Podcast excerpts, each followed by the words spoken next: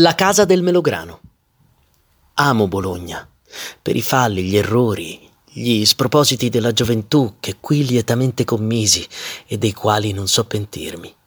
Parole di Giosuè Carducci, il cui nome è legato indissolubilmente a questa città che lo vide insegnare, vincere il Nobel, morire e vivere uno degli episodi più angoscianti della sua vita, la perdita prematura del figlio Dante per questa ragione e per la perdita altrettanto dolorosa della madre, Carducci abbandonò questo piccolo appartamento luminoso e sereno in una via della vecchia Bologna, abitato in gran parte da un popolo minuto, appartamento nel cui orto, oltre alla vite, fioriva e fiorisce ancora un melograno, emblema della poesia che il Carducci dedicò al figlio scomparso.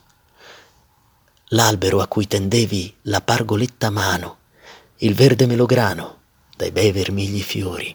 Nel muto orto solingo rinverdì tutto orora, e giugno lo ristora di luce e di calor.